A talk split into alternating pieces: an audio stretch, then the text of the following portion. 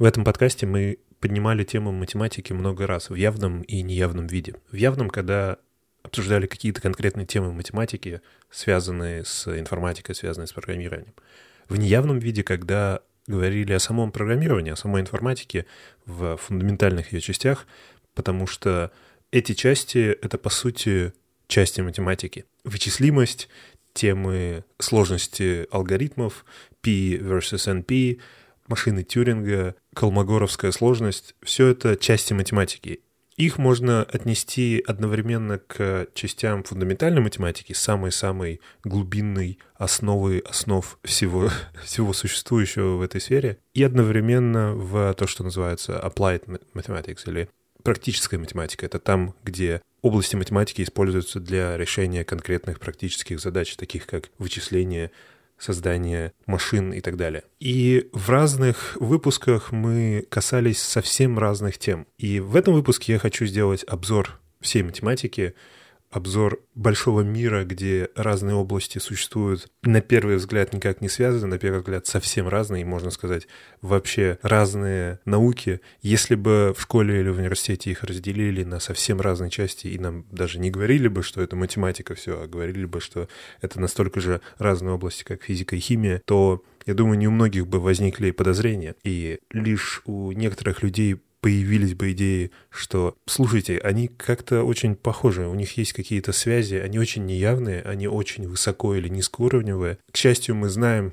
и нам преподносят это, и э, умные люди до нас увидели это изначально и увидели множество очень явных связей между разными областями, и мы все это называем математикой. И увидеть эти области, увидеть, зачем и что они изучают, и самое главное, какие неявные интересные связи между ними есть, и почему математика в итоге, кажется, лучше всего описывает реальность и лучше всего э, дает самый лучший инструмент для описания реальности в других более практических областях, таких как физика, например. Увидеть эту картину и прочувствовать эти связи — это очень полезный опыт, я считаю. Этот выпуск, как всегда, старается быть доступным всем, Конечно же, я понимаю, что контекст наш — это большая часть слушателей, во всяком случае, судя по последнему опросу, связаны с IT, связаны с программированием, поэтому, может быть, эта тема будет интересна вам, потому что вам интересна потенциально более фундаментальная часть информатики, возможно, вам интересна математика как ключ к обучению э, в какой-то сфере, например,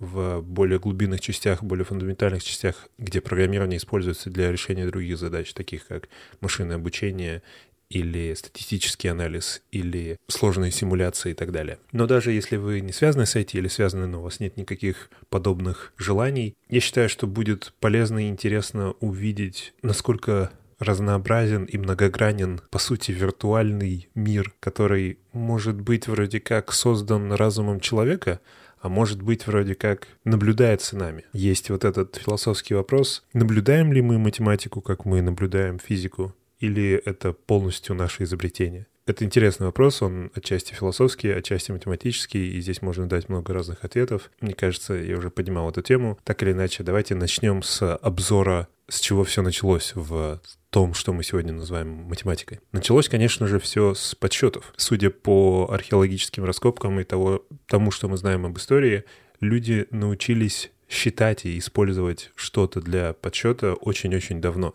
первые подтверждения тому, что люди использовали камни, какие-то объекты и имели понятие количества, может быть, не чисел, но понятие, абстрактное понятие количества еще в 50 тысяч лет до нашей эры. Эти сообщества могли отличить большее количество от меньшего, но в разумных пределах. Я думаю, вы слышали истории про каких-нибудь аборигенов или просто неразвитые цивилизации, где есть понятие количества, но оно теряется после буквально 10. То есть они могут сказать, что если смотреть на 9 баранов и 5 баранов, что вот здесь больше, но если им показать две огромные стаи баранов, или как это называется, стада, то на больших количествах понятие количество просто исчезнет. Они не будут говорить, что здесь больше или здесь меньше, или здесь может быть больше, здесь может быть меньше. Они скажут, что здесь много и здесь много. Насколько мы знаем, мозг этих людей, мозг людей 50 тысяч лет назад не отличался от нашего, и в теории они способны на все, на что способны мы. Но по разным причинам их понятие количества было очень сильно ограничено. Но впоследствии у людей появилось понятие конкретного количества и чисел не в визуальном и символьном виде,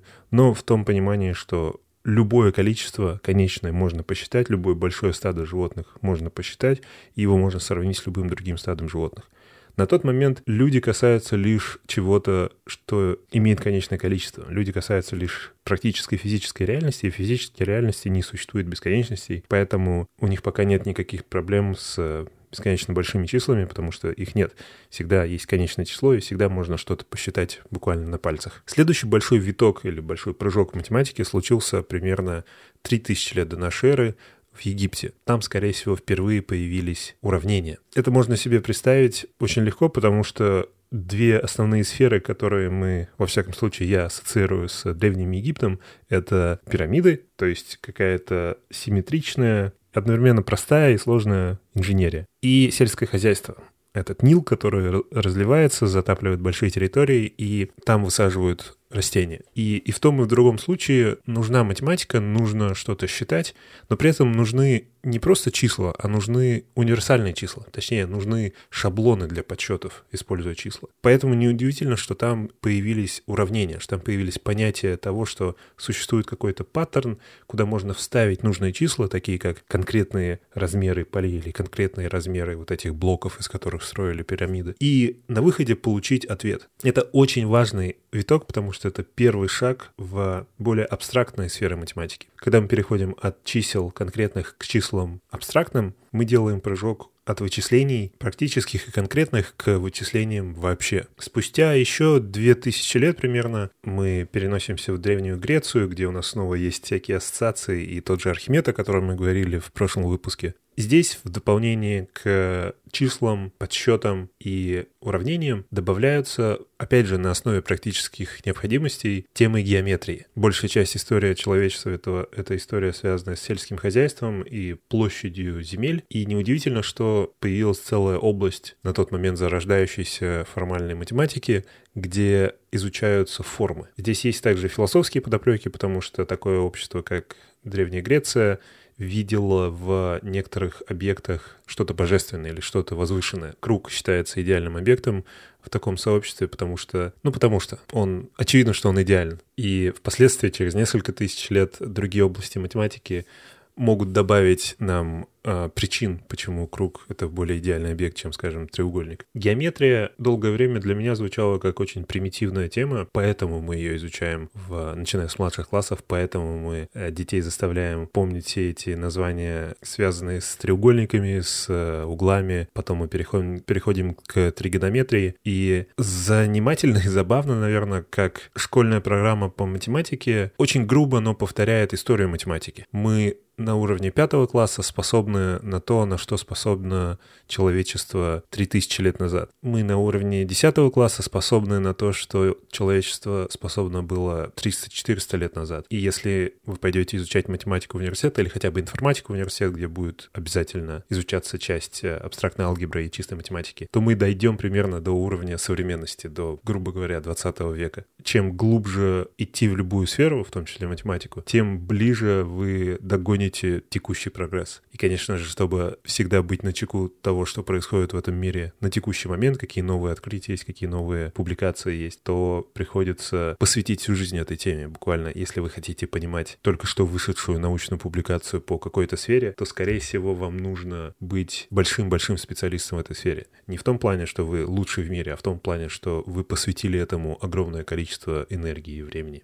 большая удача и большое везение, если хозяин нет. Большая удача для всего человечества, если подобный специалист имеет интерес, имеет желание и, и умеет доносить это широкому обществу. И поэтому, мне кажется, нужно больше поддерживать любые начинания, когда ученые посвящают часть своего времени созданию книг или курсов или YouTube-видео, чего угодно, где он пытается, или он или она пытается донести эти сферы, эти темы, самые последние, которые требуют декад изучения, но пытаются в каком-то простом виде донести до широкой публики. Пока мы находимся примерно минус 300 год, или 300 год до нашей эры, математика до этого момента, несмотря на то, что мы ушли в небольшую абстракцию вроде формул, то есть подстановки, математика все еще очень практическая, она все еще изучает очень практические вещи, и даже когда Архимед там смотрит на площади разных сфер, э, разных форм, сечений и так далее, это все еще можно себе представить, это все еще имеет какую-то связь с реальностью,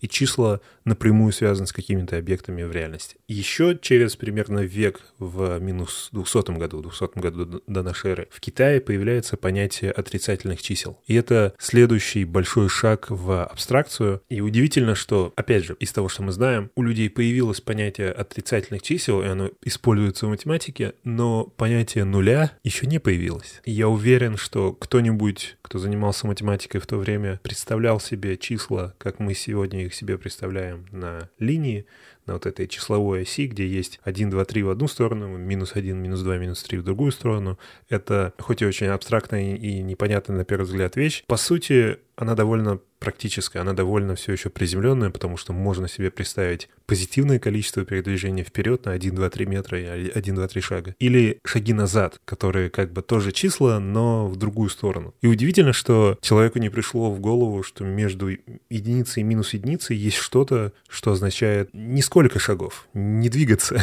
Число, означающее отсутствие чисел. Судя по всему, понятие нуля появилось сильно позже, спустя почти 800 лет в Индии. Это, пожалуй, последний самый важный скачок в фундаментальной числовой математике, потому что, имея понятие чисел, имея понятие отрицательных чисел и нуля, и формул, мы имеем практически все, что нам нужно для огромного взрыва для того, чтобы получить из этой, кажется, ограниченной сферы все остальные сферы математики. Первая большая подобная сфера — это алгебра. Это работа с символами и манипуляция символами в рамках каких-то законов. И, конечно же, это было бы невозможно без вот этих паттернов или уравнений, которые появились еще 3000 лет назад, а, до появления алгебры. И нуля и минус отрицательных чисел. Вместе они создали, дали возможность появиться алгебре в Ближнем Востоке, в Персии на тот момент. Возможно, алгебра — это первая большая тема, не имеющая абсолютно точной прямой связи с реальностью. Алгебра — это все, что мы изучали в седьмых, по-моему, с седьмого до девятого класса. По сути, она была на протяжении всей математики, но мы фокусировались на алгебре в какие-то определенные годы. И это вот эти темы вроде разложения формул x квадрате плюс что-нибудь x, y плюс что-нибудь еще, как это раскладывается и во что это превращается, как можно это разделить на части, чтобы решить легче и так далее, где и уравнения, где есть несколько корней, чаще всего два корня, например, с этими квадратными уравнениями, где, опять же, присутствуют отрицательные числа как одни из возможных вариантов решения. Если смотреть на все это и то, что у нас у всех в школе появлялось в голове, это зачем, что какая связь вообще с реальностью, что, что это, зачем нам это нужно, как мне это в жизни понадобится. Наверное, это очень важный шаг в любой науке, и в математике это в первую очередь важно. Если общество в каком-то виде позволяет человеку позволяет конкретным людям использовать время, использовать ресурсы и энергию на что-то, что не имеет конкретно сейчас конкретного применения. Это общество — это один из показателей в моих глазах один из показателей здорового общества. Потому что здоровое общество понимает на каком-то интуитивном уровне, что изучение чего-то само по себе имеет ценность. Оно, конечно же, может иметь практическую ценность, оно может иметь ценность для достижения какой-то цели, но сам факт изучения чего-то, сам факт открытия любых фактов имеет ценность. И да, в какой-то момент оно будет иметь практическую ценность. Но это не та причина, по которой стоит позволять это. И под позволять это я имею в виду то, что в обществе есть условия. Может быть, есть какие-то учебные заведения, где это происходит, и у людей есть возможность туда попасть. Может быть, как это было, я уверен, в этой Персии правители каким-то образом поддерживали эти штуки. Возможно, при дворе у разных правителей были ученые и математики, и у них были возможности просто не зарабатывать деньги иным образом, а изучать все это. История математики — это история перехода от конкретных форм к абстрактным формам. Можно по-разному поделить математику на разные части, можно посмотреть на формальные их темы и сказать, что есть вот эта область, вот эта область, но На самом высоком уровне, пожалуй, можно разделить математику на части такие. Это что-то связанное с формами, это что-то связанное с э, изменениями в формах и что-то связанное с абстрактными формами. Конкретные физические формы — это то, что началось с геометрии, это формы, которые мы можем себе представить на Земле или в пространстве, двумерные или трехмерные формы.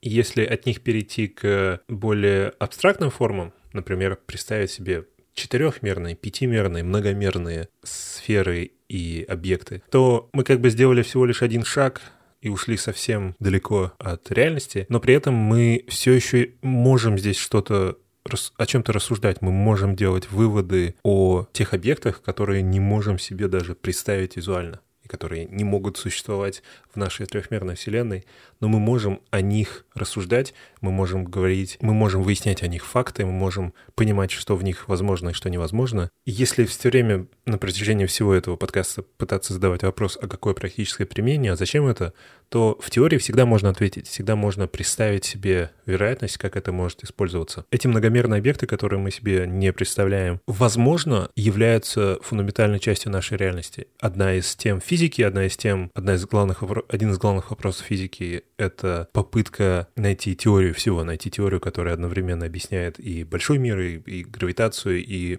микромир, и, и квантовую физику, и вот это все. Соединить все части физики пока не удалось. И одна из попыток соединить все части физики и найти теорию всего, это теория струн. Попытка описать реальность через микрообъекты, которые вибрируют с разными паттернами и этим создают все в нашей реальности частицы, гравитацию и так далее. Проблема в этой части физики в том, что математически для создания этой модели нам приходится принять тот факт, что в реальности существует больше, чем три физической физических измерений, там существует 10 измерений. Для того, чтобы рассуждать об объектах в 10 измерениях, ну или в измерениях больших, чем 3, нам нужна математика. Нам нужна математика, которая позволяет это делать и может дать какие-то инструменты для того, чтобы описать эти объекты, описать, как они взаимодействуют и что с ними происходит в этих измерениях, которые мы не можем себе визуально представить. Геометрия частично связана с топологией, сферой математики, которая изучает объекты и их трансформации. И это снова можно себе представить как практическую часть, потому что в топологии изучаются объекты вроде сфер или пончиков или листов бумаги. Но и одновременно с этим в очень нереальном контексте, потому что в топологии объекты являются идентичными, пока их можно превратить один в другой без надрезов. Например, куб и лист бумаги — это один и тот же объект, потому что куб можно сплюснуть и сделать из него лист бумаги. Но надрезать его или делать в нем дырки нельзя, поэтому куб и пончик — это разные объекты. Нельзя сделать из пончика куб и из куба пончик, не изменив вот эту фундаментальную структуру. Но вот пончик и кофейная кружка — это один и тот же объект. И в реальности у нас нет, по-моему, таких материалов. Ну, это можно сделать из теста, например. Можно сделать из теста пончик, потом его перемять, не соединяя ничего нового и не создавая дырок и надрезов. Мы можем перемять пончик, где вот эта дырка пончика окажется ручкой, а какая-нибудь боковая часть пончика растянется и сделает чашку. Получится кофейная кружка в контексте этих законов можно наблюдать разные интересные свойства у объектов, и топология занимается этим. Я помню, как в детстве меня абсолютно поразила идея листа Мёбиуса. Это когда вы берете полоску, например, бумаги, скручиваете наполовину одну часть и соединяете. И получается объект, у которого есть только одна сторона. Если пустить муравья, то он будет проползать по всему листу, и не переходя на другую сторону, он просто будет идти вперед по листу, и он обойдет визуально обе стороны, потому что это одна сторона. Как это? Как это? Почему? Это, по мне, одна из самых интересных частей математики. У геометрии с информатикой есть дитя в виде вычислительной геометрии. Это когда мы говорим и рассуждаем о геометрических формах и свойствах объектов, но через алгоритмы, когда мы хотим ответить на такие вопросы, как как найти на массиве точек самый короткий путь между двумя точками, или как поместить в закрытое пространство, ограниченное пространство какой-то формой самый большой объект. Это тема вроде вот у нас есть диван, и нам нужно его пронести через несколько поворотов в узком коридоре. Насколько большой диван мы сможем здесь пронести, чтобы не разбирать его? У нас есть пространство, у нас есть ограничения, и у нас есть объект, который нам недостаточно просто сравнить, что вот здесь длина совпадает с длиной, и здесь ширина совпадает с шириной, нам нужно проверить, как он себя будет вести при поворотах, при спусках. Представь себе там сложную лестницу, которая идет вниз и направо, и поворачивает, и там разные углы, и это все очень сложно, и мы визуально себе можем попробовать представить, мы можем попробовать пронести, но как формально ответить на эти вопросы, как доказать что-то в подобных проблемах. Этим занимается часть математики, которая называется вычислительная геометрия. Это была большая тема объектов или же пространств, объектов пространстве в практическом и в очень абстрактном виде. Следующая большая тема — это тема изучения маленьких изменений или изучения любых изменений, но так получается, что самое интересное — это когда математика уходит в бесконечно маленькие изменения. И мы об этом говорили в прошлом выпуске про математический анализ и Архимеда это как использовать идею бесконечно маленьких изменений для того, чтобы ответить на конкретные большие вопросы. Дифференциалы и интегралы — это самый лучший пример того, как эти изменения используются. Тема математического анализа и интегрального и дифференциального вычисления применима в других сферах, в, например, той же геометрии, и здесь мы видим соединение этих разных областей — можно взять геометрические формы на сложных трехмерных объектах. Например, представьте себе треугольник, размазанный по изогнутой двухмерной плоскости. На такое одеяло, все волнистое, и на, на этом одеяле нарисован треугольник, и если его выпрямить, то получится треугольник на двумерном пространстве, все нормально, все легко, но пространство не двумерное, оно все выгнутое, у него есть странные формы. Как рассуждать об этом, как найти все свойства этого треугольника в этом странном размазанном пространстве. Здесь опять же можно будет использовать тему дифференциального интегрального вычисления, потому что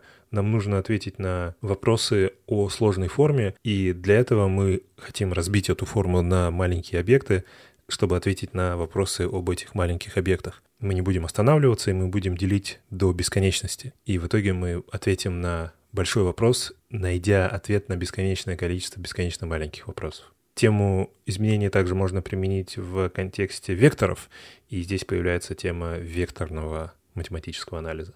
И в более практической части, э, одной из, кстати, в более практической части мы в нашем мире видим множество сложных систем, которые постоянно изменяются. Это экосистемы, это движение жидкостей и жидких веществ. И чтобы ответить на какие-то вопросы об этих системах, нам придется углубляться и отвечать на микровопросы на микрочастях этих систем. Здесь нам также понадобится идея изменений и идея разделения изменений на бесконечное количество мелких изменений.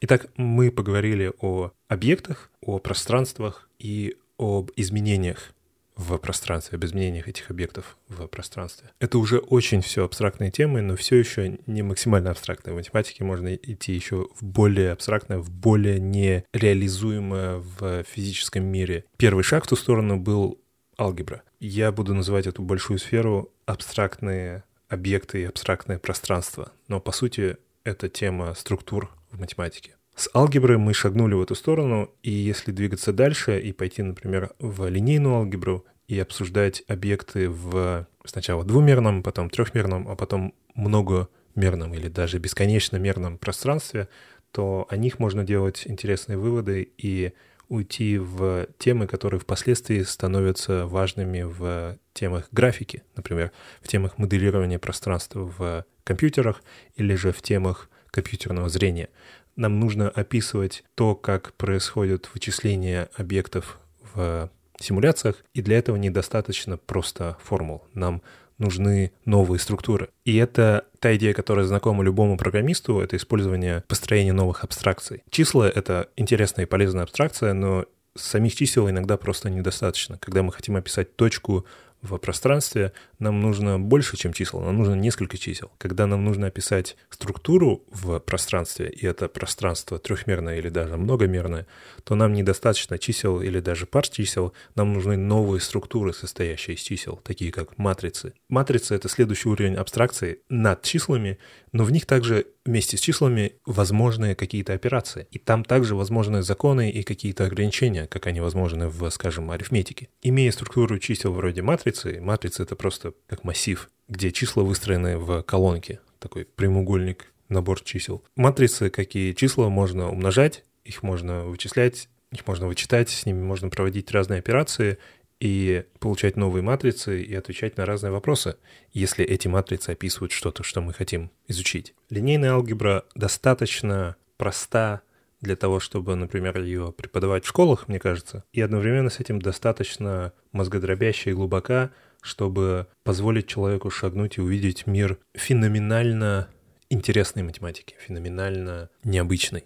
Еще одна идея использования чего-то нового, чего-то большее, чем просто числа, использование чисел как абстракции для построения новых объектов — это графы. И эта область математики называется, соответственно, теорией графов. Бинарные деревья, известные каждому программисту, — это конкретный пример ограниченных графов. Но графы — это любые комбинации точек и соединений между ними.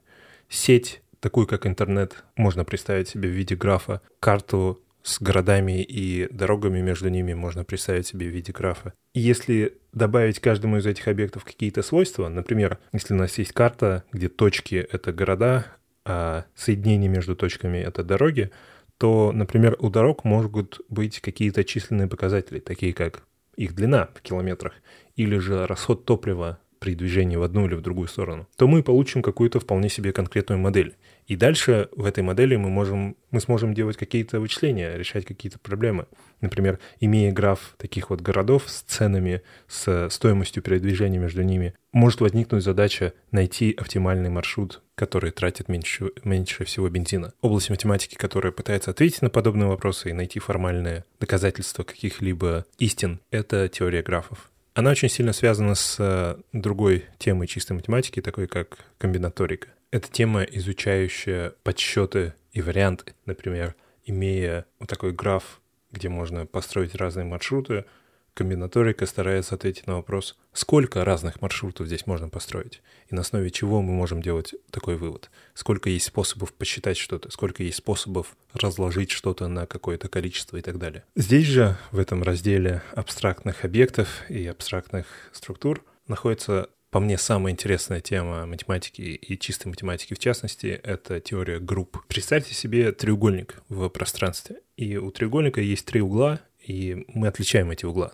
То есть есть первый, второй, третий угол, и мы считаем их разными. И если мы повернем этот треугольник, сделаем один оборот в одну сторону, так что углы передвинутся, наверху окажется третий угол, справа окажется первый и слева окажется второй, то мы считаем, что этот треугольник оказался в другой конфигурации, и мы их отличаем, первую от второй. Теория групп изучает симметрию в контексте того, если у нас есть объект и есть какие-то способы его изменить, например, вот так вот повернуть, то сколько раз это нужно сделать, чтобы вернуться в изначальное состояние? С треугольником это три. Если мы возьмем треугольник и повернем его три раза направо или три раза налево, то мы вернемся в начальное состояние этого треугольника. Если добавить еще один способ изменения треугольника, это его переворот на другую сторону, то в этой операции мы можем вернуться в начальное состояние, сделав два переворота. Правильно? Потому что это двумерная это такая бумажка, которую мы перевернули один раз, потом перевернули второй раз, и мы вернулись в начальную начальное состояние бумажки. А теперь, что если комбинировать эти операции? Что будет, если перевернуть бумажку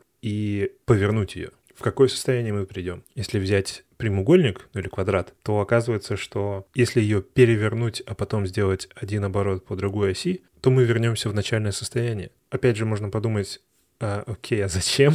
Но оказывается, что в этом таится глубинный смысл у многих, на первый взгляд, совершенно не связанных сфер, которые впоследствии могут использоваться для изучения новых сфер, как это обычно бывает в математике имея вот такой объект, как треугольник, и рассуждая о том, какие с ним можно провести операции и как они приводят к симметрии, мы можем провести аналогию с, например, целыми числами. Представьте себе набор всех бесконечно маленьких и больших целых чисел и операцию сложения. Если мы сложим два целых числа, то полученное число также окажется целым. Мы можем это доказать, это, конечно же, очевидно, и это свойство называется закрытостью. Можно сказать, что целые числа закрыты под операцией сложения Иными словами, с помощью сложения мы можем получить из целых чисел только новые целые числа. Мы останемся внутри этой сферы, мы не выйдем за ее пределы с помощью операции сложения. То же самое с операцией умножения, потому что операцию умножения можно привести к сложению. Но вот деление не закрывает эту группу. Из группы целых чисел с помощью операции деления мы можем выпрыгнуть и попасть в группу нецелых чисел. Если мы разделим 2 на 3, то мы не получим целое число, мы выйдем из этой области. У треугольника или вот этих объектов, которые мы можем переворачивать или, или поворачивать, есть также операция — это ничего не делать. Мы можем взять треугольник и ничего с ним не сделать. И мы будем называть это специальной операцией, которая называется identity. Она нам нужна для того, чтобы обсуждать другие операции, обсуждать то, как какие-то операции приводят к начальному состоянию, так же, как ничего не делание приводит к начальному состоянию. Потому что можно сказать, имея эти инструменты уже, имея эти символы, мы можем сказать, что, например, оборот треугольника три раза в правую сторону — это то же самое, что операция identity. Она приводит к тому же результату, то есть не изменению треугольника. И в целых числах тоже есть что-то вроде identity. Это ноль в контексте операции сложения, потому что взяв любое целое число и добавив к нему ноль, мы получим то же самое целое число. И у поворотов, и у чисел есть инверсия. Есть противоположная операция, которая делает то же самое, но в другую сторону. Оборот можно сделать вправо, а можно сделать влево. И у чисел есть положительные числа и отрицательные числа. Теория группы изучает эти темы и пытается ответить на вопросы того, как с помощью чисел и операций над числами можно составить новые системы и как эти системы связаны друг с другом или изолированы друг от друга. В комбинации с комбинаторикой и логикой мы можем от теории групп перейти к, к теории категорий и там уже ответить на самый главный вопрос, что такое монада. Этому я посвящу отдельный выпуск. Теория групп — это самая-самая мета-абстракция, как мне кажется, потому что если изначально мы говорили о числах и подсчетах, это очень практическое, потом мы сделали один шаг выше и стали говорить, например, об уравнениях или о системах уравнений, как в алгебре.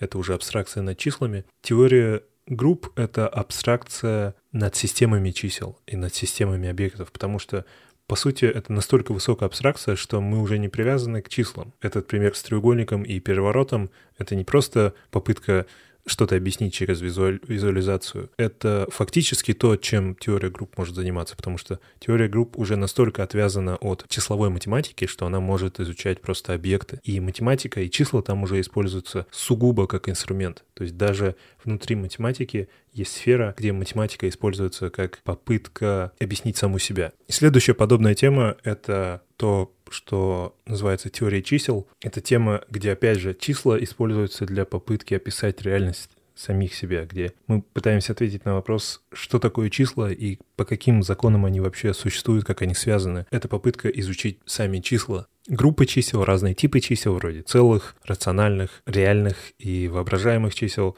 и так далее. Как эти группы связаны между собой, какие операции вроде умножения, деления и вычитания там существуют, как эти операции влияют на изменение чисел, чисел и движений из группы в группу, что такое бесконечность, какие виды бесконечности бывают, почему бывают бесконечности большие и меньшие, что за странные числа вроде π или e, что такое комплексные числа. Все это темы теории чисел, и она, конечно же, связана с другими темами, и теория чисел очень тесно связана с комбинаторикой, которая связана с графами, которая связана с алгеброй, которая связана с Э, уравнениями и структурами. Такие связи можно провести через всю эту большую карту математики. Фактически, если попытаться визуализировать математику в каком-то двумерном или даже трехмерном пространстве, сам этот объект, сам, саму эту визуализацию можно будет изучать с точки зрения математики, потому что в ней будут многомерные связи и, возможно, чтобы объяснить все связи в математике,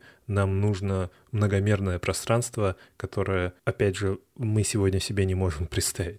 Все это здорово. Мы знаем, что математики используют для поддержания всей этой системы, для того, чтобы все это вообще имело какой-то смысл, очень строгую систему доказательств. Никакие из этих тем не существуют просто так, потому что кому-то захотелось. Все они существуют, потому что они имеют фундамент, потому что они имеют какое-то доказательство. И ко всем этим темам можно прийти из каких-то основ. В XIX веке математики стали задумываться о том, собственно, какие основы у нас есть. Да, у нас есть числа, и мы знаем, как прийти от чисел к уравнениям, от уравнений, от уравнений к алгебре, от алгебры к линейной алгебре и так далее. Или мы знаем о формах, и мы знаем, как от формы прийти к тригонометрии, оттуда прийти к иррациональным числам и так далее. Мы все это понимаем, но как математики, сказали математики, как математики мы хотим иметь математические доказательства этих связей. Мы хотим видеть, что математика сама по себе с точки зрения математики имеет полный смысл. И для этого они попытались ответить на вопрос, какие самые базовые строительные блоки нужны, чтобы из них можно было прийти ко всем этим темам, чтобы можно было иметь какой-то набор буквально атомов, как это бывает у физиков, точнее, наверное, не атомов уже, а элементарных частиц, каких-то базовых объектов, из которых можно построить вообще все остальное, зная какие-то правила. И, к сожалению, попытка сделать это привела к большому кризису в математике. Знаменитый математик Курт Гёдель попытался ответить на вопрос. Какие нам нужны аксиомы, какие нам нужны базовые факты, чтобы создать математическую систему и чтобы эта система была полная и консистентная. Мы хотим такую систему, в которой мы можем доказывать любые истины, и у нас не будет противоречий, у нас не будет парадоксов. И аксиомы должны быть достаточно простые, достаточно фундаментальные. Это не должны быть какие-то сложные системы. Мы должны начать с небольшого количества таких фактов, которые неоспоримы. Вроде число 0 существует, будет одна из аксиом. Или x плюс y равно y плюс x от перестановки мест слагаемых. Это будет аксиома. Вот что если есть буквально десяток таких фактов, которые мы не пытаемся доказывать, мы просто берем их за истину и все, и верим в них, и на основе этого пытаемся строить большую математическую систему, прийти ко всем этим большим темам. Гёдель смог использовать саму математику и, и доказательства, и эти подходы и техники доказательства математики для того, чтобы доказать, что невозможно сделать полную консистентную математическую систему из аксиом.